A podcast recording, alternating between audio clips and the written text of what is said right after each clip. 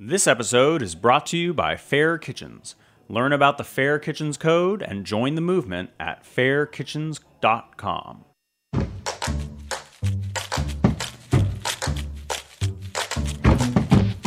This week on Meat and Three, I'm about to go on maternity leave. This is Katie Mosman Wadler, and before I leave you in the incredibly capable hands of Team HRN, we're rounding out season five with a deep dive into the food rules, weird cravings, and overall hype about eating while pregnant. There are a lot of safe foods to eat, and we shouldn't be sort of assuming that just because something is raw that it's dangerous. I just found myself feeling like there was an alien piloting my body and brain and uh, totally changed the way that I ate. So, was it the eggplant? Sure. Why not? I just don't know. Tune in to this week's episode of Meat and Three anywhere you listen to podcasts. I'll be back soon with our newest and tiniest producer in tow.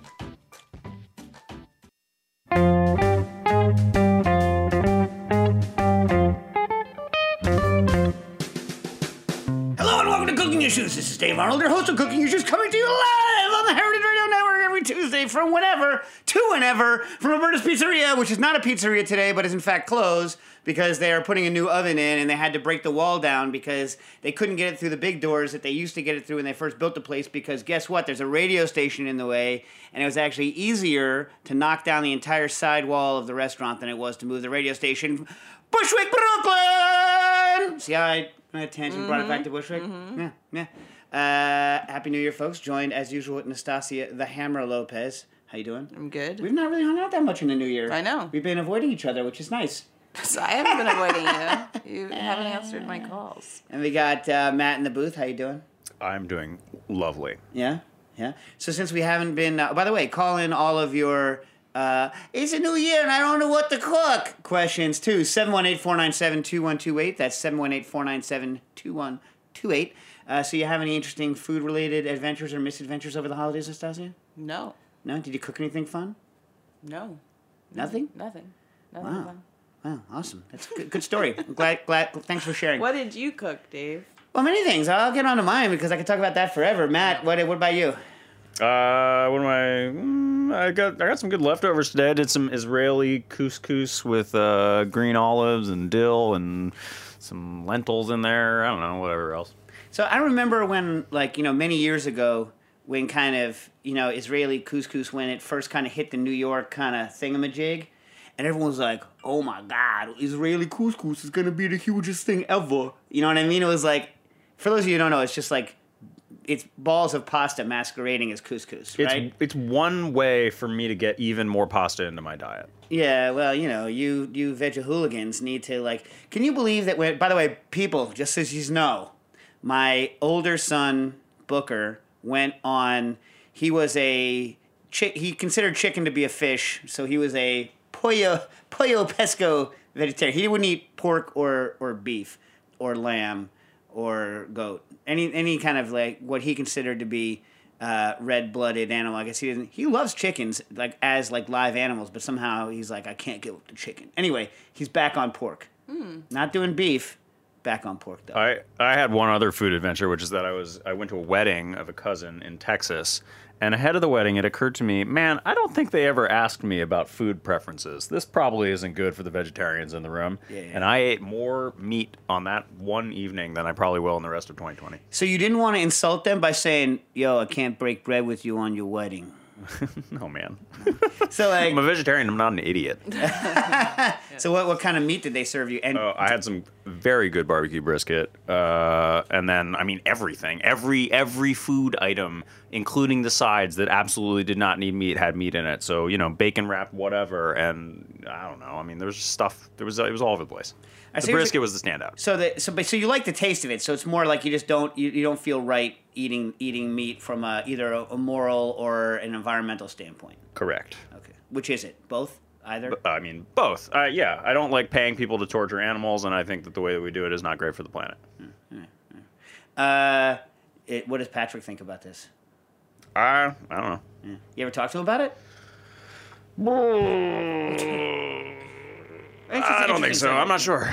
Maybe maybe don't want to talk to him about it. Who who you never know how fearless leader Patrick Martins is going to respond to any any one given piece of input. Yes. Yeah, I mean, I don't have a pro- like. I think that things like heritage foods, companies like that, providers like that, should exist. I don't want people to stop. I don't have a problem with killing an animal for food. It seems like a very natural thing to do, but like CAFOs, maybe less so. So Yeah, yeah. CAFO, you know, uh, confined. Uh, what's it stand for? Confined. animal feeding operation. Yeah, yeah. Confined animal. Like uh, ter- yeah, bad, but what a great kind of acronym, right? CAFO. It's my favorite acronym to say. Yeah, I mean, it's it sounds like if I had to guess what it was, it's it's definitely sounds military, and Mm-hmm. it sounds like it sounds like something I want to have when the crap hits the fan. You know what I mean? It sounds like something you want to have next to you. Stubbs, you got your it's happening. You got your CAFO. You know what I mean? Doesn't it When, sound like when the that? zombie apocalypse hits, you think the CAFOs will be overrun by people being like, I don't know what you do, but I know I want to be here with you. I need it. I need whatever it is. Yeah, because like Nastasia and I have regular conversations about like when you know it happens. Tell. You- do you want to tell them what yours is? well, the problem is, is You that don't want them to. No, I, I, people can horn in on my thing. Here's the thing. Which so is I, this like what is going to happen, This or is is this a strategy if for you survival? have two hours before the atomic bomb hits. which you never do, by the way. You have Let's just 15 say we minutes. did, yeah. yeah, Let's say you have two. you, you have 15 minutes. You're host, but like Yeah. that, like here in New York City, I told you when I grew up, like the big thing was. Is that you know we all figured that we were going to get at any moment someone was going to you know make a mistake and and blow the whole world up. It wasn't even necessarily that there was going to be like a war on purpose. It was that someone would insult somebody else, or some idiot in some silo somewhere would press a button. or the flock of geese would trigger the you know nuclear radar. That, Yeah, yeah. that that thing that has happened. Yeah, yeah. So it's my point is, is that like you know when I was a kid, it was all. It's not. It wasn't like are we going to die in in a nuclear conflagration. It is when is the nuclear conflagration going to happen? And in fact, I used to say I'm never gonna. I live. I always grew up around New York, in the crater zone. I might add because I used to plot that. I would look up like uh, yield of current military weapons. I was so depressed. There's a thing called. Are you familiar with MIRVs, Matt? No, what? Uh, multiple independent reentry vehicle ICBMs, intercontinental, uh, intercontinental ballistic missiles. Sure. So I used to, what I used to do is I'd be like, okay, for a certain kind of megaton uh, style warhead, you know, I would put a compass on midtown Manhattan, sometimes downtown Manhattan, sometimes both, and I would draw kind of the blast radiuses and the radiation radiuses on maps to see kind of where I was in that kind of range, right? And then I go to my dad, who's a, a double E engineer, and you know who's worked on you know these kinds of problems. I said to him, uh, you know, you know, what do you think? He's like, oh, no, no, you don't understand. They have these things called MIRVs, and so they don't even aim necessarily directly at the city anymore. They just have one missile go up, and it splits into like mm. ten independent warheads, and they just ring the whole city. So we're actually probably in the center of a crater. And I was like, well, thanks, Dad. Thanks for that. Awesome. you know what I mean? So tell them your plan. Got two hours. So so you have two hours. So like you know, friend of the show, deep voice man, Phil Bravo is just like I'm gonna do nothing. I'm gonna sit on the top of Carnegie and drink. Is what he said. Yeah, which by the way, I mean, come on, honestly, like the stuff you'd want to crack that you've never had needs a little breathing time anyway. You know what I mean? It's not like uh, you know, oh but oh my god, you know what I mean? Unless you're just gonna get uh, like pounded on like scotch right out of the gate or some sort of like crazy whiskey. It's like you're gonna want to open some wines that are gonna need some time to develop. You know, good wine. You know he doesn't have that. Good so- wines. He doesn't have anything. You do. If you only have, you throw a brick through a, through a wine shop, and you get like you know. But the thing is, is like you know, a, a really great bottle of wine isn't like the stuff that you and I normally swill. It, it, it's a relationship that takes at least a couple of hours to develop. Okay, You know what I'm saying? okay. Anyways, uh, so he's just gonna sit on a roof somewhere and, and drink. now the issue is if you live in Manhattan, right, or any big city, is so Nastasia is relatively close to the water. What's your plan? I was gonna find you. Oh yeah, but I'm too far away already. Well- I don't live close enough to the water. If you lived on the water, you could just you know like. I was gonna have an inflatable boat with a motor, like battery, like all battery powered, everything. You know, you keep it charged in. It fits on a rolling cart. You go in, you have a one-time use bottle where you're like, poof, it inflates the sucker just like you would on an airplane, motorboat, and out. But you got to figure you're only doing like five or six knots on one of those things. That's only gonna help if the city is I gonna. thought you were gonna hotwire a, a cigarette boat. I mean, that's the ideal. That'll Yeah, get you out of town. What you said you were gonna. But I don't, you know, I don't even know if you can hotwire things anymore. When was the last time you hotwired a vehicle? Like, can you? Can I? I don't even know how like boat Yes, you could- ignitions you work. Could sail. You could steal a sailboat and then. Sailboat not fast enough.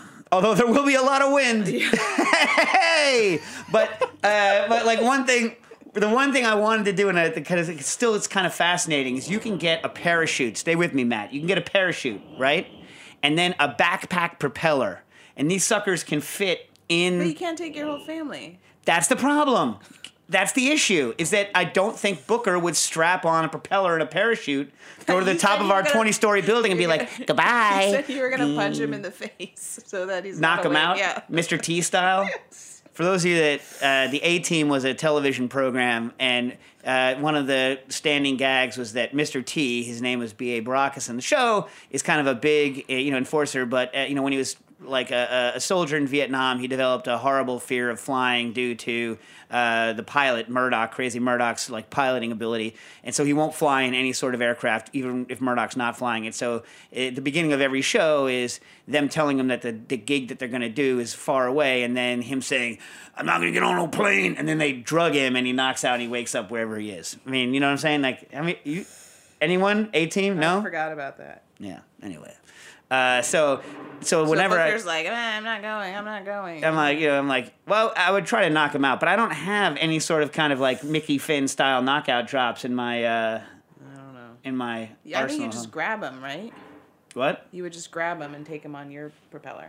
It's hard to take someone who's screaming. Yeah, he would go on my propeller. Sure, I'd have to like, you know, like kind of. But, but he's bigger than I am. I mean, not he does. He weighs a lot less. He weighs like one pound because all he eats is sushi and candy. He got sushi. Uh, gift cards. That was his grif- uh, gi- gift from uh, his relatives, and he already just he walks in alone to the sushi place and just just starts ordering whatever he wants on the gift certificate, and then just walks out. I am horrified to think what the table looks like where he is Yeah, yeah. seated. yeah. But yeah, that's I what took him out to sushi last year, and when he was done, he was like, "Thanks, goodbye," and I was like, "Whoa, whoa, whoa, whoa, whoa, whoa, whoa, whoa, whoa, whoa. You're waiting." Yeah, he doesn't understand kind of niceties. The other thing is, uh, so I, I tell you, he didn't want to go to Connecticut for the for after Christmas to go to my in laws' house in Connecticut. He's like, I'm not going to go. I'm almost 18. I don't have to go. So Jen bribed him with a kilo of ikura, a kilo of ikura. Now, again, that's like that's a hundred dollar problem for those of you that are keeping track. Ikura is a salmon roe, and uh, so he buys it from a place called Aquabest here in New York and uh, hundred dollars for the kilo, and we got it for him. Nastasia, I did not have one egg. Dax did not have one egg. Jen did not have one egg. He finished the entire kilo of ikura in under two days. Wow, He's just like Jesus. it's crazy, right? Yeah. That when when last time we were on here and we had the New Zealand uh, King uh, people on and they you know the Ora King salmon they had their ikura and they gave like a jar it was finished before I got home.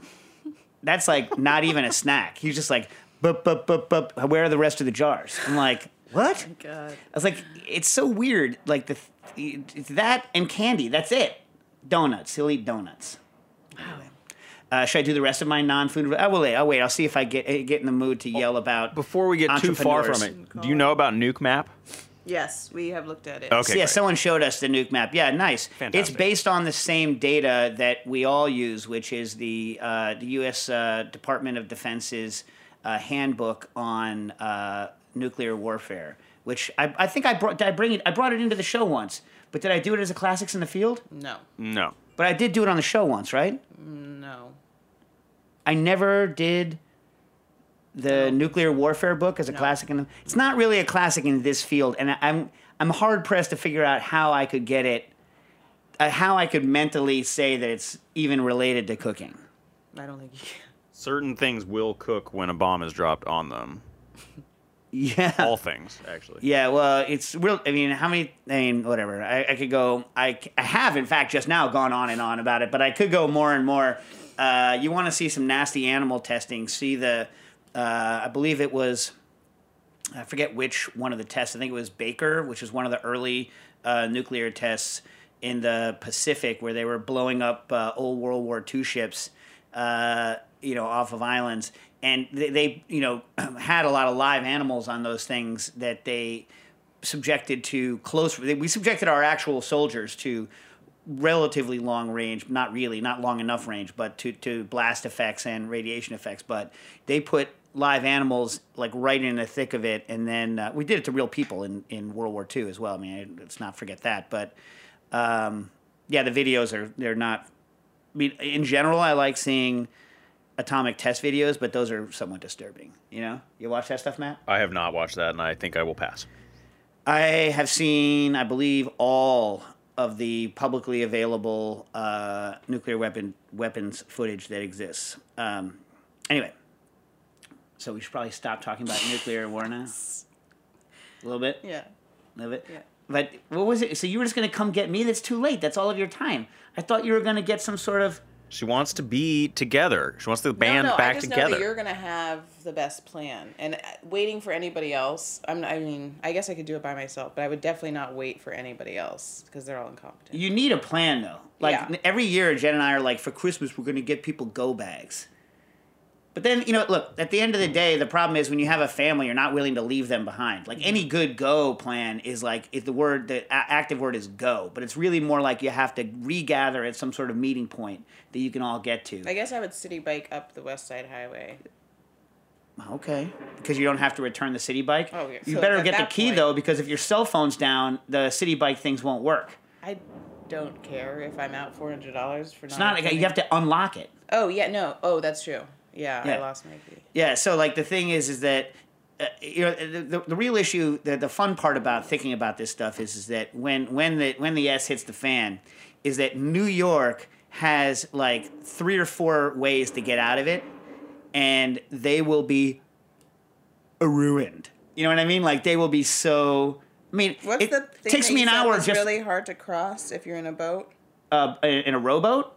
Up above Manhattan. Oh, by Spuyten Duyvil. That- I hear it's hard to that the the currents there, where the kind of Hudson and the East River kind of meet and come around there. It's not the Hudson there; it's whatever the Harlem, whatever. But like, uh, yeah, I hear that the currents there can get like. There's the old legend of the person trying to cross that in the boat. In spite of the devil, Spuyten Duyvil, Oh. and then the boat gets kind of wiped out. But uh, that may or may not be apocryphal. I was told that story when I was a small child, and I still remember. But I'm told that swimming in these rivers can be difficult. And in fact, the currents in the East River were, I think, so hard enough that they put a prison on there without walls during, uh, you know, the 19th century when it was Blackwell's Island, and you know they just assumed most people wouldn't swim off. Yeah. And it's not that far away. You know what I mean? Like you look at it, I was like, I could swim that. Yeah. No, I, I could definitely kayak that faster than my ways, slow friend. What? They currents go both ways, right? And that's Yeah, why, yeah, yeah. yeah. Yeah, yeah, yeah, yeah, yeah. Uh, so I was on the internet doing research for people asking me, you know, questions for here, and I saw one of those sites, and I don't know why I go into these clickbait things. I hate it, where they're like sixty pages, and to and to get to the thing that they say, you have to click like eight thousand times, and then the web page moves up like a half an inch, so you accidentally click on an ad. You know what I'm talking about? Yeah, where they pur- I- purposely load the ads like a half second later so that when you go to click on it the page just moves and it's like mm-hmm. i don't need that. Anyway mm-hmm. so like one of it was like unhealthy drinks that you should never have and this was on liquor.com so they should know better right? Liquor.com should know better and they said the daiquiri is a drink you should never consume and here's what they said matt piss me off. They had a picture of a real daiquiri in a coupe, right? A, a an honest to god, like rum, lime juice, sugar, shaken daiquiri. Looks like it was made with a standard two ounces of booze, normal size drink, in a regular like five ounce coupe. Uh, and then underneath that, which is by the way a drink you should all feel good about consuming if you consume alcohol, is. Uh, this drink will not get you in your bikini bod. Well, thank God, no one ever wants to see me in a bikini. Uh, similar to the pina colada, eh, wrong. Similar to the pina colada, first of all, it's wrong. The daiquiri is often made from a sugar-filled pre-made mix. This is just against and, and served in a huge goblet. This is not even what they pictured on their freaking website. Then they say, you know those famous frozen daiquiris in New Orleans, which are not daiquiris, people. Uh, a 20 ounce to go cup will average you a whopping 1,000 calories. A 20 ounce drink is over four normal freaking cocktails, people, will average you a whopping thousand calories, half of the recommended daily calorie intake for an average person. Well, then don't order. That's like saying, oh, hamburgers are bad because if you go order a 30 pound hamburger, you know, with 18 buns and like double grease, that it's bad for you. That is not a daiquiri. And for liquor.com to say that a daiquiri is, don't order giant format drinks. They have the same argument with margaritas. They're like, uh, well, a regular margarita, you know, whatever is fine, but like the margarita you're thinking about comes in a bucket. You know what I mean? And also, what I hate about those bucketized margaritas is that they're not stiff enough. I want a shorter, stiffer drink where I can taste the freaking booze, right? I'm not saying I want to consume more booze overall. I'm saying that when I'm drinking a cocktail with booze in it, I'm not just there to get the Crunk City as fast as possible. I want to taste the booze. Like, I like the flavor of the stuff. Damn it. I can't believe these liquor.com people would write something like that. I was so pissed. When I saw that it was, I thought it was like one of these like crap hole, like, "Mm, eat healthy, eat this one thing and melt off all of the fat websites that you always see on the side of everything that you do. But it was liquor.com. That hurts me, Stas. That hurts me. Happy New Year. Oh, so you know how uh, in the uh, we spoke I think only once about our trip to China and our uh, our uh, you know three star three star with Nastasia in a hoodie and flip flops kind of a situation. Um, three Michelin stars, by the way. Not that a Michelin star means what it used to, people outside of Europe. You know what I'm saying? Do you agree with that? Right? Michelin star is not the meaning of it isn't the same across the world. Did you hear? Did uh, you hear someone told me that Jiro uh, got knocked down of all the stars, not because of the food, but because they updated their definition of what you need to be three star in terms of I think reservations. I think because they don't take reservations anymore, Michelin's was like, "We don't get three stars if you don't take reservations." You know. But anyway, put. He's like 94. His kids are in their like 70s, and they still have never run a restaurant. So sad. Yeah, we'll be sad when dad dies. Uh, anyway, so uh, for those of you, I've uh, said it a, a couple of times that I was super interested in these kind of Chinese street crepes foods called jianbing, uh, but I started my jianbing experimentation. Now remember, for those of you that are going to scream appropriation, I'm not trying to make authentic. Many people, many people, and rightly so, I'll say, uh, for a lot of reasons. Uh, but uh, I'm, you know, not interested in. I, mean, I'm interested, but I, I'm not attempting to do any sort of authentic. The way I operate is this: when I go see somebody do something and I taste it and I watch what they're doing, and then I taste something that is not like I've tasted before. I've had other variants like that, but the one that this one lady made on the street, I was like, I really like the texture of what she was doing, so and kind of how it operated. And you're also wearing what she was wearing, so that's. What do you mean? I was wearing what? I was wearing No, at home. That's what you're doing. Oh, at home. Yeah, that's true. I was wearing her outfit. I took pictures and no, no, I didn't do that. Didn't do any of that. Uh, I didn't do any of that. None of that. Uh, by the way, when you're at home cooking, so in a kitchen, uh, in a work kitchen, if someone showed up at the kitchen wearing like open-toed shoes, you'd be like, "Get out!" Yeah. Right? Mm-hmm. But at home, do you wear shoes when you cook? Nope. I mean, neither. Isn't that messed up?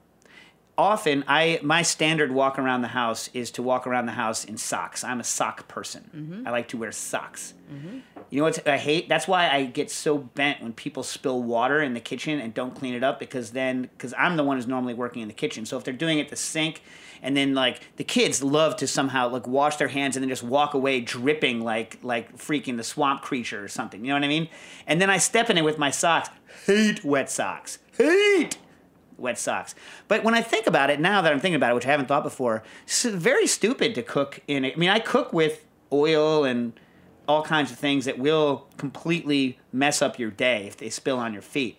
But I don't cook in, in shoes at home. I mean, what do you? What, what, I wonder what people in the chat room do. Does anyone, when you cook at home, Matt, do you put shoes on? Absolutely not. Huh? Yeah, me neither. But you know, maybe I I don't I don't like I don't like wearing shoes in my house, and I don't like other people to wear shoes in my house. Although I don't force them to take them off, except my kids. But like, yeah, but I you know it's weird. Like maybe I should have some Mister Rogers style. Slippers. Yeah, but like hard slippers. Mm. I, my, mean, for uh, Christmas, my wife got me elf slippers. They're pretty. There cool. are fewer people running around your kitchen doing things too, though, than in a real kitchen. Like the chance that you bump into someone and they drop a knife or they drop oil on. Like I, I do think it's legitimately a less dangerous situation.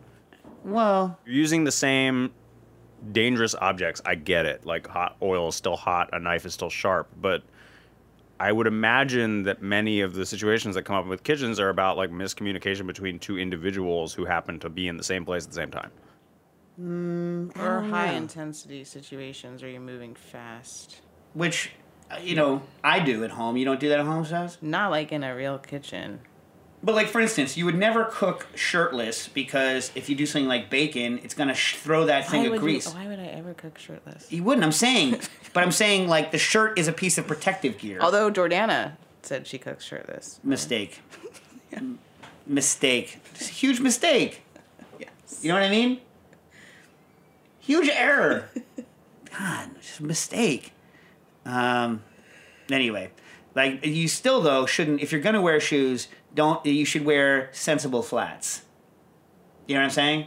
Anyway, uh, maybe I should get some kitchen slippers. Is that too goofy? No. I have them in Connecticut. And you cook in kitchen slippers there? Yeah, Why? because the floor is really cold. cold. I knew it because the floor is cold. Yes. It is unpleasant cooking on extremely cold floors. Anyway, how do we get? Oh, Jianbing. So uh, to refresh, so uh, when I look at somebody doing something new, it's not that I want to then go make the authentic version of what they do. Although I do believe that you should travel around and eat uh, various versions of things made by the people who actually do it right. Because if you're following a recipe and making things based on your own knowledge and intuition, it's hard to get radically new textures, radically new flavors, radically new ideas or presentations because you're always coloring the words of the recipe or the idea through your own idea of what things should taste like before you even finish. So you'll make corrections early on in a recipe that will affect the end of it based on what you know in your head rather than waiting for someone who does it a different way than you do to make it all the way through and taste the results of what they have done, which is why you should like YouTube is very helpful for looking at other people in other places making things um, the way they make them, right? And it's a good check once you've gotten back from somewhere to look at other people's techniques to, to kind of brush up, especially for things like cutting fish, making crepes, making noodles, any of these kinds of things. Um, but that's no substitute for having gone and tasted various things that people make and judging kind of what you like. That said, I'm when I see something new to me that's interesting, it's more I'm more interested in what the results are that I can use for you know my own ways of cooking, how I can add I you know techniques to my repertoire than I am in trying to recreate something that somebody else is doing. Because you know I think that's where you get into the kind of shadier aspects of of uh, you know white white man making other people food kind of a situation. But so to refresh you, if you didn't listen or don't remember on what this particular now, there's various. So the jianbing is translated usually as like a, a Chinese crepe. It's a street food. Um, right, and the thing is, is it can be made with variety of different batters. Uh, some people say the original ones were with millet, which is you know small grain millet uh, flour, and then millet flour be mixed with you know nowadays regular wheat flour, um, mung bean starch, which is what I used, uh, and we can talk about it. So there's various different things, many different ways to do it, but in general, it is a crepe with some eggs, usually with uh, some sauce on it. Uh, and then uh, with cilantro, typically, or other kind of sometimes with green onion, that you uh, cook and you fill with crunchy crackers, which some people use like fried wonton skins or the moral, moral equivalent, and some people use the Chinese crullers that you would normally uh, get in like a congee or something like this. So anyway, so the lady I saw, what she did was is that she used, I believe, a mung bean, uh, based on the texture of what she was doing, a mung bean slash uh, uh, white flour mix, which is what I ended up doing here. And she would take the, she used a French style crepe maker and a French style raclette, which is the crepe uh, make spreader, which other, I saw other people just using boards to do it on the street. But the lady that who I who's I liked the best, she used a, an actual raclette, French style raclette.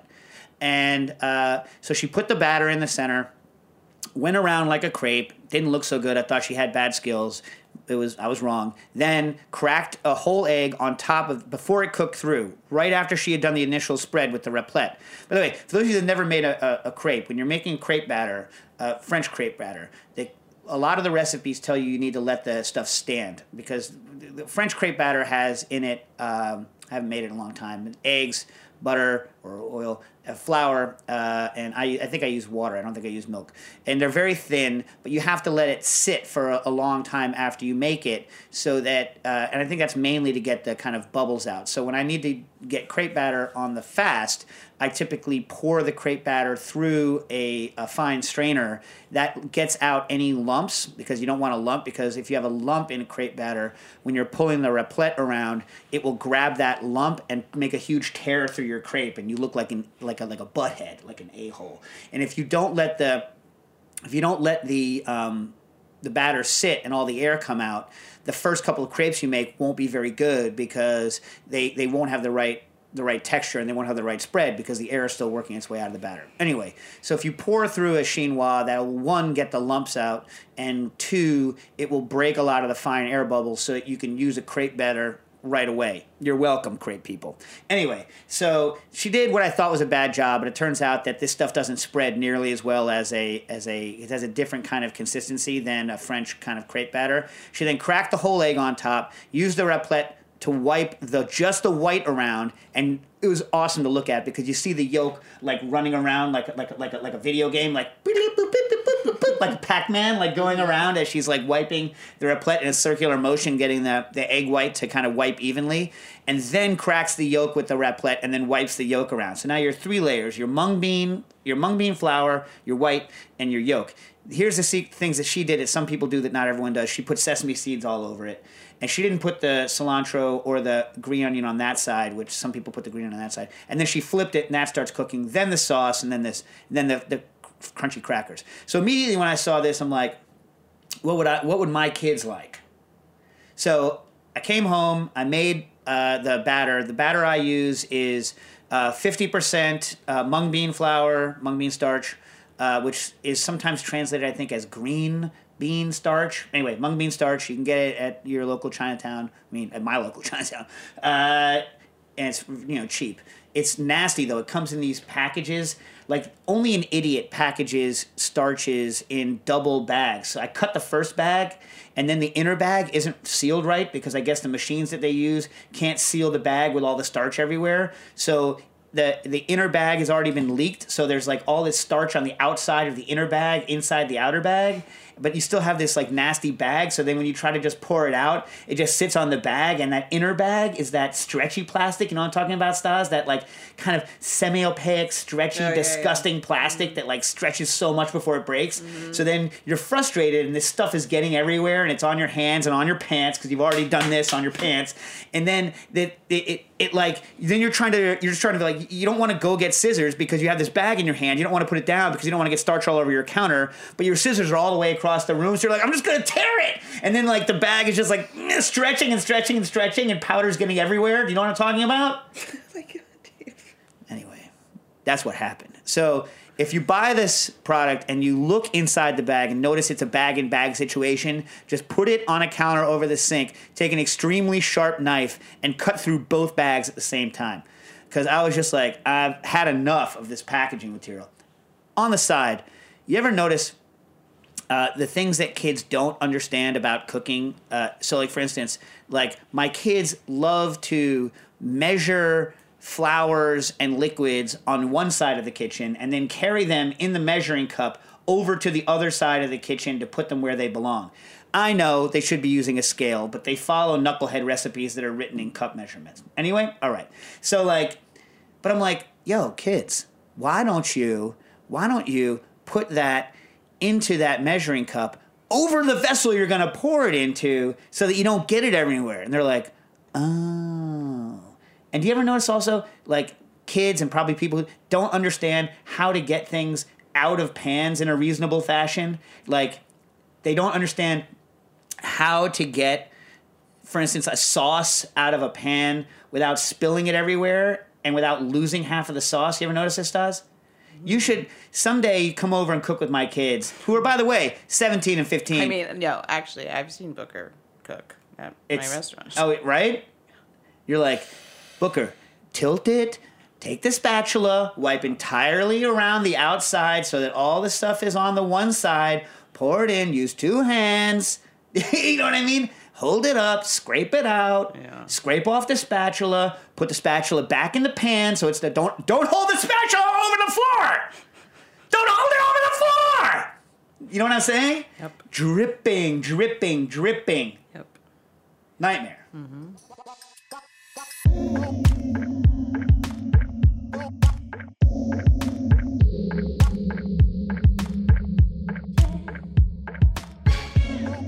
This episode is brought to you by Fair Kitchens. The food service industry faces a challenge. More people are eating out, yet restaurants are losing talent. Why is this? Research by Fair Kitchens reveals a serious well being issue within professional kitchens. 74% of chefs are sleep deprived to the point of exhaustion. 63% of chefs feel depressed, and more than half feel pushed to the breaking point. This can't be ignored. Fair Kitchens is a movement based on the belief that a positive kitchen culture makes for a healthier business. By taking the pledge to be a fair kitchen, they'll provide you with free information, tools, and resources to help you take action towards making your restaurant more stable, productive, and happy, which positively affects the guest experience. It's time to act now. Learn about the Fair Kitchens Code and join the movement at fairkitchens.com. So back to the jianbing. So I was like, what are my kids gonna like about this? I use 50% uh, mung bean starch and 50% uh, regular unbleached white flour. I didn't go get special like you know bun flour, you know special bleached or any of that stuff. I just used you know I use Hecker's at home mostly. Sorry, Bob's Red Mill. They don't pay us anymore. Yeah, so. So what? I use mainly Hecker's. It's just I don't know why. Like once you start using a brand, you're like, I'll just keep using that brand because it makes I've, I'm used to it now. So I use Hecker's, uh, unbleached.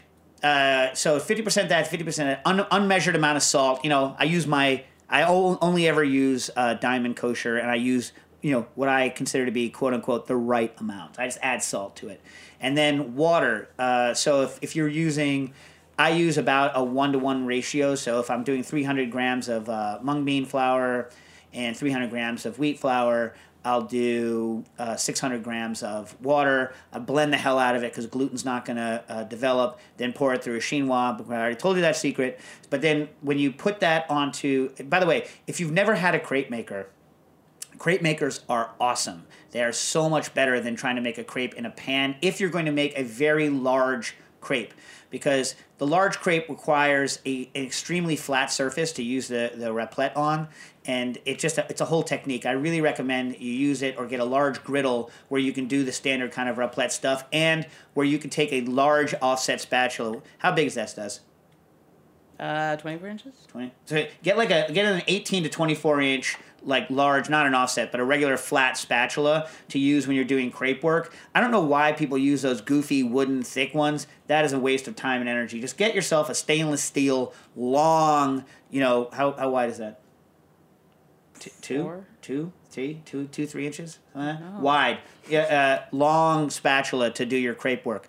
Uh, pour the more than you think batter because it doesn't spread that well and pour kind of like around in a circle. Take your raclette which is some of they're like mini squeegees but they're made of wood and then swirl around once. The difference between another difference between this batter and regular crepe batter is that the mung bean uh, batter sets relatively quickly. So in a crepe, you have in a regular French crepe, you have a good two three swirls of the raclette to get it to kind of even out. So you can do like one thing where you get the the center of your crepe base good, and then another wipe around the edge to move the excess batter all the way out to the edge of the of the crepe maker. And often, if you look at somebody's crepes, you'll see kind of you can almost see this kind of dualness in the crepe that they've made if they're not like a super expert like myself, not a super expert. With this, it's harder to get that second wipe, so you want to get this initial spread a little bit wider and try to do it in only one maximum two turns of the raclette. Crack the egg out. Do like I said, do the same thing. The problem with the egg white that I've not fully done yet when you're doing a whole egg crack out like this is that it's hard to get the thick part of the white to uh, spread right because it, the thick white wants to stay together. So I'm still working on that. Breaked out the yolk, blah blah blah, went around. Then uh, you know cracked it, sesame seed, flip, and here's where I made it kid friendly. I basically turned it into like some sort of a uh, like a, more of a Mexican style thing. So Tex-Mex really. So like then. Uh, uh, I did a little bit of uh, spicy refried bean instead of the instead of this you know classic sauce, uh, cheese, and then on the meat people I put some carnitas in it, and then instead of the crushed up wonton, crushed up tortilla chips, and that was where I was like, crushed up tortilla chips! Because the whole thing about the jianbing, aside from what I really like the stretchy texture of the crepe, people online have said that they want them crispy, and I had some that were crispy, but the lady who made me the one that I love the most, it was kind of a, a, a chewy, kind of flexible thing. Anyway, so crushed up tortilla chips, and then we serve it, of course, with, you know, standard like sour cream and all that. And I've made it two two and a half times. I did a test, and then I made it for two large group one, uh, once, and it was great. The only problem is, is that you kind of have to make each one individually, so you're cooking through the whole thing. You know what I'm saying? Mm-hmm. Anyway, jianbing. Jan Bing. All right, so we have Australian sundries to taste. Yeah. All right, what do we got? Well, where do you want to start? Oh, by the way, we had a, a question, and we should get to the one question.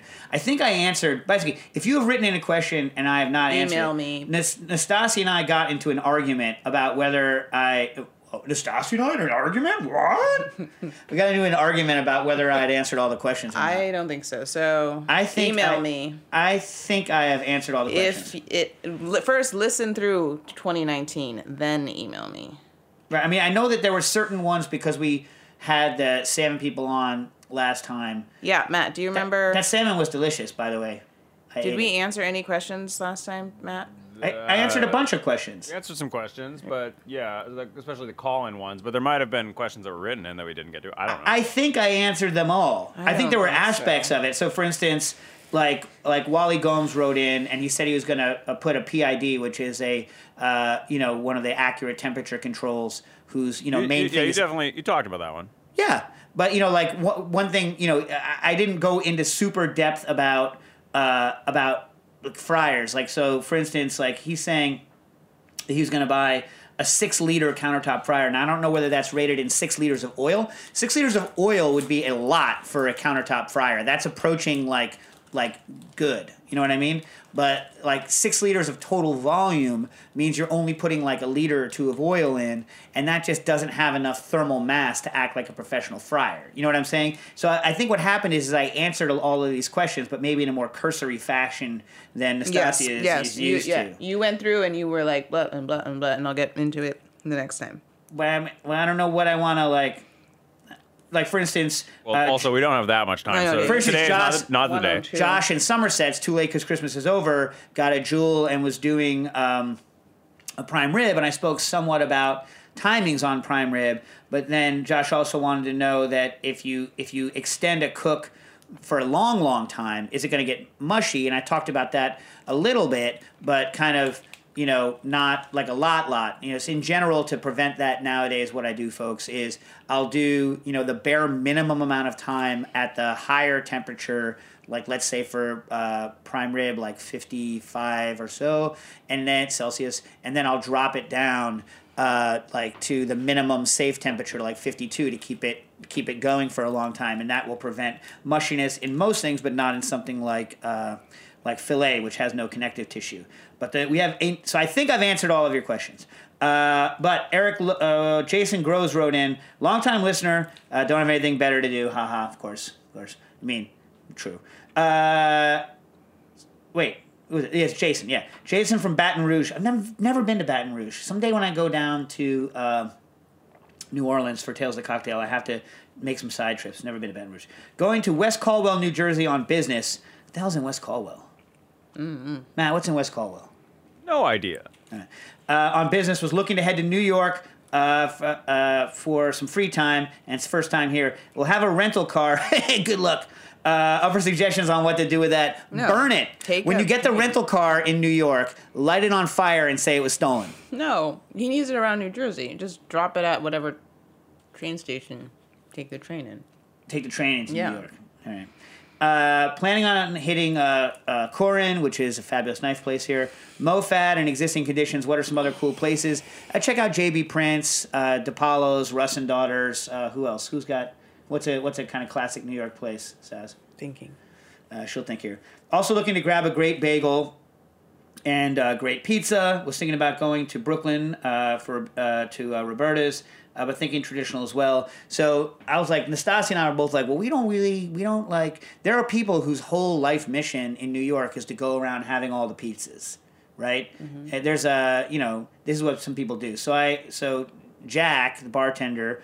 Uh, head bartender at, at Existing Conditions and formerly Booker Dax. He's one of those people. So he likes Scarr's. You ever uh, for slices? he- what, oh, Matt, I, I heard a I heard a tongue tick. Oh well, yeah, because I was gonna say we a bunch of HRN folks went around with Peter Reinhart, and they also landed on Scarr's. Yeah, Scarr's is a freaking nightmare to order from. But like I, everyone says, their slice game's on point because you get it right out, and you're not waiting a billion years to get it. You know what I mean? If you can wait online, go to Scarr's when it's not too crowded. You know what I mean? And get the slice right away. I hear that their stuff is best right away. What do you, you agree with this or no? I have never had Scarr's. The only time I ever had Scarr's, we uh, we ordered it, and then Dax walked in there and was on his phone and didn't realize they'd already made the pizza. So it was sitting there for 40 minutes before we even got it into our hands. Then we then walked it home in the rain and ate it. So I'm not going to go ahead and say that I had a real Scarr's experience. Know what I mean? Uh, but anyway, Scarr's, Joe's, which is old school, Prince Street, which is famous for its uh, pepperoni thing. I didn't. I was not a huge. It's so doughy. Did you like you like uh, Prince Street? I don't think I've had it. But the pepperoni is really good. Everyone goes crazy because they have the super super super thick sliced pepperoni. Uh, Una Pizza, which is you know the the Neapolitan DOP one that Fabulous and Jeremiah uh, worked on before. Uh, Roberta's here, obviously, and old timers. John's of Bleeckers, Arturo's, but that's like Wayback Machine, as he said. Uh, and then Jack says it'll take your whole day. And I've never been to these. Matt, maybe you have. I know Nastasia doesn't take these kinds of trips. Uh, L and B, uh, what's it called? L and B Spumoni. It's called Spumoni. L and B and uh, Di Fara's uh, over here. You know, in the in the outer boroughs. You ever been to either of those places, Matt? No. I have not, but I hear they're good. Uh, if you really want to wait three hours for Lucali, get the calzone. Hmm, that's or what he know says. somebody. Do you know someone there? Yeah. go. Is it The- good? Yeah, that, I've been there. Is it? Do you like it? Yeah. I've never been. I don't wait. I don't like to wait. Yeah, I know you don't wait. You don't like to wait. I don't. I didn't wait. I hate wait. Anyway, uh, for bagels, I mean, for lox, Russ and Daughters, like clearly, just go to Russ and Daughters. I like the Barney Greengrass Sturgeon King for their uh, lox and and other cured fish omelets. And you would say, omelets, um, omelets, The beer place with the cheese beer place with the cheese. and crackers. What McSorley's? They don't have bagels. No, no, no. Just Oh yeah, go to McSorley's, but go before the uh, finance d bags show up. Uh, you have to try an Essa, I guess, bagel if you're going uptown. Like absolutely, I don't know who's got the the, the best. Ba- I've never been to Mile End, and I haven't been to uh, I haven't been to the what's the name of the uh, Torrisi place again that does the bagels? Oh yeah. Sadelle's. Sadelle's. Is it good? Yeah, that's really crowded. And Not expensive? worth going. Yeah, no, don't go. There's plenty of good bagels. Like if I were you. I would get a New York style bagel when you're in New York, and then go to Montreal to get a Montreal style bagel. Oh, let's leave it there. And then go back to Jersey. Oh, when you're in Jersey, oh yeah, you're gonna say the mozzarella, right? That's right. Go to Hoboken. There's a bunch of different ones. Oh my God, what's the name of the one that I that in Kensington that I really that's Just really Google good? it. Massimo's. Google. Massim, Mass, Massimo's in Kensington, I think. Someone look it up for me. Uh, has great mozzarella and it's off of the mozzarella trail, so not as many people go to it. Uh, in um, in Hoboken itself, which is mozzarella. Good luck parking, by the way. But in Hoboken itself, uh, I like. I believe it's called M and P Bianco uh, Biancamano's. Bianco Manos. Biancamano's. Yes. Yeah, M and P Biancamano's. Great mozzarella. Uh, uh, in the Hoboken style, which I appreciate. They want you to make a. They make them in these long, kind of Rapunzel like braids, like long, and you get it by the pound chopped off. They're not in like balls, like you would think of it. Just get like a, a hunk of it, get like some crusty bread. Don't bother making a sandwich. Bring some fantastic oil with you because I don't know that they'll have any fantastic oil, and just just go to town. Just all you need: bread, salt, mozzarella, maybe some tomatoes. Although it's not that time of year to get the good tomatoes. Get the semi-dried. So if you go to DiPalo's, get the semi-dried tomatoes, the little ones, like the, they're like semi-dried cherry tomatoes. Those things are on point. Uh, all right, now uh, what? Oh, we gotta taste this stuff. Should we? Let's taste this stuff. Okay, what do we got? What do we got? Okay, first one. This is from the brain surgeon, right? Yes. This is called cherry ripe, so I guess you can have just a little bit. I, uh, I I've been taking Okay, shots. I Matt, I mentioned I mentioned uh, power sockets last week, right? Yes. Yeah. think you'll like it. Yeah. What's it? So what is it? So it's cherry, dark chocolate, and coconut. yeah, it looks like coconut. I like it's made by seeds. Cadbury. I really like it. You like it? We can't both eat at the same time. I know. No mouth. It kinda tastes like an almond. now we both have something in our mouth. So almond Matt, you joy. have to talk. Uh, this is delicious, man. I can't believe how good this candy. We'll save candy you is, some. right? Yeah. Jesus. Jeebus. Okay, now what? Uh, that's very good. I enjoy that. Turkish delight. By the way, I think it's always fun when you go to another country to taste their candies because usually everyone's got their own kind of candy bar. You know what I mean? Mm-hmm. This is interesting. That does not look like a Turkish delight. no, it's covered in chocolate. It's covered in milk chocolate and it's a lot denser than a normal. So I'm gonna let Nastasia eat it. Mm. Is it rose flavored yeah, and I'm not like Turkish delight? So, it- So- it has that actual, and it's called Turkish delight. Mm-hmm. Uh, well, I'll eat it. I'll eat it. It's not that. I don't really like that. Next, we well, have. you, you you talk while I eat this one. Next, let's go to. Oh, I like it. yeah. I like You I like, like lokum though. So here's some wattle seed. I don't think we can eat this though, but you're taste supposed it, to. fool. So wattle seed comes from an acacia plant. There's a bunch, of, which is a in the in the in the bean family. It's in a in the Leguminaceae family. Um, lot of beans are poisonous, so you got to get the right. Uh, a lot of bean plant trees. So, for instance, like one that's toxic in the U.S., it's used as, a, and this is also used as a cocoa and a coffee substitute. It's good. One of the ones that's used there in America, remember when we tried to do this, was the Kentucky coffee tree. I found some Kentucky coffee trees on Roosevelt Island. I brought the beans into our old lab and we tried to roast Yes, I remember that. We did all that work to make them not poisonous, and then we tasted it and we're like, this sucks. And there's kind of like a Szechuan button thing in there that I don't like. it's probably, well, there shouldn't be in this, in the Tasmanian thing. No, in that I feel it on my tongue. Yeah, because you just I tasted not. this. I did not try this. Did you inhale it maybe? No. Because the wattle seed is a lot of times used in. Um, so I read on the internet. So I've never done this. This wattle seed was a little popular here for a while. Um, some guy puts it into their espresso machine and brews it as a tea in an espresso machine Yeah, under it says on the side that you should do that for Oh, on the wattle seed. All right, so this is Australian bush pepper, which I believe is the same as Tasmanian pepper. Now, this stuff I find creepy because you'll eat it and you'll be like, oh, and then 30 seconds later you'll be like, oh, and then like another 10 seconds you're like, ah, because like it's got one of these slow build burns on it. I don't like that. We use this at the bar. Well, this is a blend, so it has other things in it other than that. We use this straight stuff in the bar. Um, for a drink, but you got to be careful with it, like I say, because oh, she's uh, washing it down with just some Cadbury milk. No, well, I, we don't need to taste this. And this has crunchies in it. You I'm have not- crunchies. I'm not really. All right, so here's what I'm going to taste. Wait, no, we need this too. Oh, Those but are from Kentucky. Australia, We'll taste okay. So this is Australia. So apparently, Bundaberg rum is the rum of Australia. Really? Yeah, it's like the most ten percent of the entire country drinks Bundaberg rum. It's it was founded in like 1888 as a way to get rid of all the molasses from the sugar cane that they grow in Australia. And this stuff is like this is like the legit Australian like swilling rum. Mm-hmm. Like people drink that. And I've never had it. You? Nope. Do you like rum? Mm-hmm.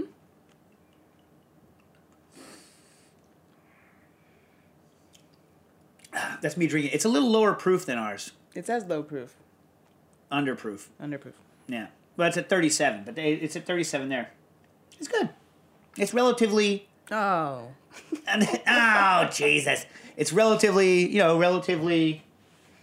I'm gonna smell like your Uncle Ralph. No, like my Uncle Rick. Oh, Uncle Ralph, what does Uncle Ralph smell like? Uncle Ralph smells like smoke. My Uncle Ralph, the pit boss, former pit boss from Reno. And uh, I haven't seen Uncle Ralph in years. Ever since, uh, ever since my aunt Sandy died, he's been written off the rest of the family. He's written off the rest of the All right, family. right, right. He won't get in touch with us. Anyway, Uh, thank you, brain surgeon. Our and brain surgeon. he, he gave us some. Kentucky honeys. Yes, Kentucky honey, bourbon creamed honey, and a toasted pecan creamed honey. That sounds delicious. We'll It says taste put it. them in pancakes. So you, You put them in pancakes. You should do that. You do it. Pancakes. That's what it says. Both of them. By the way, I cook giant pancakes, people. For those of you that don't know, if you've never had a giant griddle and you've never been able to cook a giant pancake, I cook a giant pancake. How big is this, Nastasia? 18. That's the size of my pancake because that is the exact size. So, like, what you do is, I take my crepe maker, my gas fired crepe maker, which I'll talk about how much I love until until the day I die, and uh, and I put an aluminum foil splash rack all around it for when I flip these giant things because there's still some liquid batter on the top when I flip it. Giant splash rack of aluminum foil, and it's got one of those poof, like one of those like you know explosion lines of like grease, butter, and ba- batter all around it, so that it's easy to clean up. And then you pour it over the whole thing, and then I flip it with a bread peel. So I have like a I have a stainless steel like a pizza peel, like similar to the one they use here, and you just go underneath it, and it's like whoo, bam, and the noise that the giant pancake makes when it hits, and also it's so nice because I can feed a family of four with one pancake. Mm. Just like one thing, done, in, out. New pizza cut it. Yeah, pizzacutpancake.com. That's right, the new business. It's, it's 15. Oh, okay. So for this week, uh, I wanted to bring in a book that is not that old, but uh, I think was really important, and you know people should read it if they don't still read it. Uh, Maybe they do. I, I don't hear a lot of people talking about it anymore. So this week's classics in the field, yeah, first one of the new year. And by the way, Nastasia met, and I also met yeah, separately. gonna have dueling. Boom, boom, boom, boom, boom, boom, boom, boom. Anyway, so like Nastasia met a rare book stealer, Yeah. and I met a rare book stealer. Uh, you know, specialize in food over the you know the Christmas and New Year's parties and whatnot. So we should w- see if there's any interest out there on the in uh in you know out there on the internets. But we would like to have like rare book experts come in with some classics in the field, and then maybe some sort of maybe some sort of Jello wrestling match. I don't know. I mean, we'd have to move the books into the booth, Matt, so that the books wouldn't get jello matched. Yeah, no, we want to keep that Jello in there. Also, every single classics in the field that I've done so far are books that I personally own and not books that I've read on the internet. And they're books that I've actually brought into the studio. But if you guys want me to also review ones that I don't actually own because they're too expensive, I can do that. Just let me know. But this week's is uh, Cooking by Hand by a guy named Paul Bertolli. Paul Bertolli uh, started cooking uh, at Chez Panisse, the you know the famous you know Alice Waters restaurant Chez Panisse uh, in San Francisco. Uh, was it San Francisco or was it Berkeley? I can never remember. Anyway, it's out there somewhere. There, over there. Uh, I never got to eat there. You ever been there? Nope. Me neither. Uh, in the 80s, I think, in the early 80s.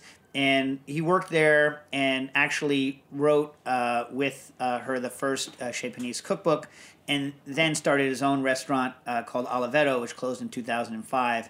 And now uh, has Fra'Mani. You know Fra'Mani, the uh, That's salumi what- yeah, yeah. Yeah, he has Fra'Mani, which is what he's doing now.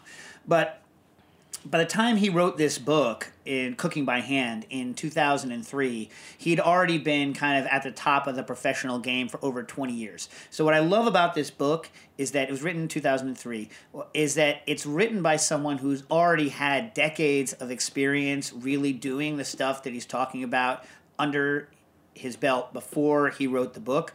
And although all of the individual chapters in it kind of have been, uh, you know, handled in much greater depth and much, much more recently, right? It was the first time that you could see in print, uh, like, like, in a, in a in a for normal consumption print in the same way that like the French Laundry Cookbook was the one of the first modern cookbooks that actually told you how a restaurant did all of the crazy things that it did. The reason French Laundry Cookbook was so crazy eh, that anyone wrote it or that anyone bought it was because they were telling you how to do things the way they actually did at the French Laundry. So the assumption was you were never going to be able to do it, but they told you how they did it anyway. Similarly, in Cooking by Hand, uh, you know, Paul Bertolli tells you how to. I've never met the guy. I'd like to meet him tells you how to cure your own uh, salumi and sausage, and did so way before uh, you know, not way before, but before like the you know original uh, Ruhlman Polcyn charcuterie book came out, It- and you know tells you how to make your own uh, balsamic vinegar. And by that, I don't mean some BS version like he's like first you got to go get fifteen different barrels made out of different kinds of wood in Modena in Italy. Then you got to start. So at the beginning of this chapter, just to give you an idea, at the beginning of the um, balsamic vinegar chapter, he starts it and the other thing about it is that his his writing, assuming that he does it, his writing is just so good. It kind of makes you want to cry. At the beginning is a picture of his infant son and himself, and it starts out "Letter to my newborn son." And he says that when he was two months old, he got six separate boxes full of barrels from a friend in Italy, and he started his son's vinegar when his son was born. So this was, you know, probably in 2002. So that stuff's already got like, you know, 18 years on it. So think about it. I mean, You're like, supposed to do that in Italy if you're a maker. Like you birth your kid's birth years. Yeah, and so like he does it, but he tells you actually kind of how it's done and and walks you through it. And you know, at the very beginning, you know, he says introduc- introduction. Good cooking is trouble. So I am told, says Elizabeth David. And but then he doesn't get bogged down in like quoting. He's like, I don't even remember. I couldn't find where she said it. But he goes on to say stuff like, the trouble with cooking begins when you decide to take it seriously. This raises the question what does seriously good cooking mean I must do? As long as I have been cooking in earnest, this question has led me down trails full of circles and switchbacks. That's the important thing switchbacks. Uh, sometimes taking me directly into the brambles, and the learning never ends. The idea of mastering, in quotes, cooking now seems like more of an illusion than a goal. And this whole book is just a- a discussion of tastes, of eating, of cooking, of what it means to just cook a lot, taste a lot, and think a lot through the lens of someone who's interested in Italian uh, in Italian cooking. And the recipes, such that I've tried, although I'm not much of a recipe trying guy, are uh, you know they were they were good. But the book is an absolute classic. You have to go look at it. One of the chapters is called 12 Ways of Looking at Tomatoes. Right up my alley. If, uh, That really is. Right, up- right, up, right up my alley. Uh, interesting section on pasta. Again, all of these things have been superseded, but just thinking about his uh, kind of entire way of looking at cooking, and in, even in the um, individual sections, definitely worth a read. I remember when I first looked at it, I was like, boosh, boosh, boosh. I was like, this is a definite game changer. You know, you have lots of pretty books now. You have lots of books talking about ideas, but I think in 2003, when this came out, it has earned its place as a classic in the field. And that's Cooking Issues. Goodbye.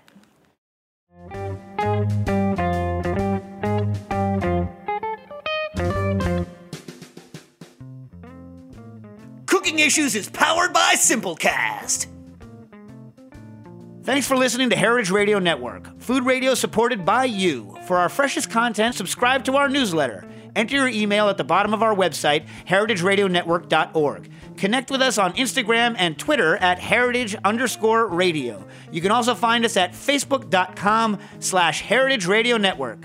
Heritage Radio Network is a nonprofit organization driving conversations to make the world a better, fairer, more delicious place. And we couldn't do it without support from listeners like you.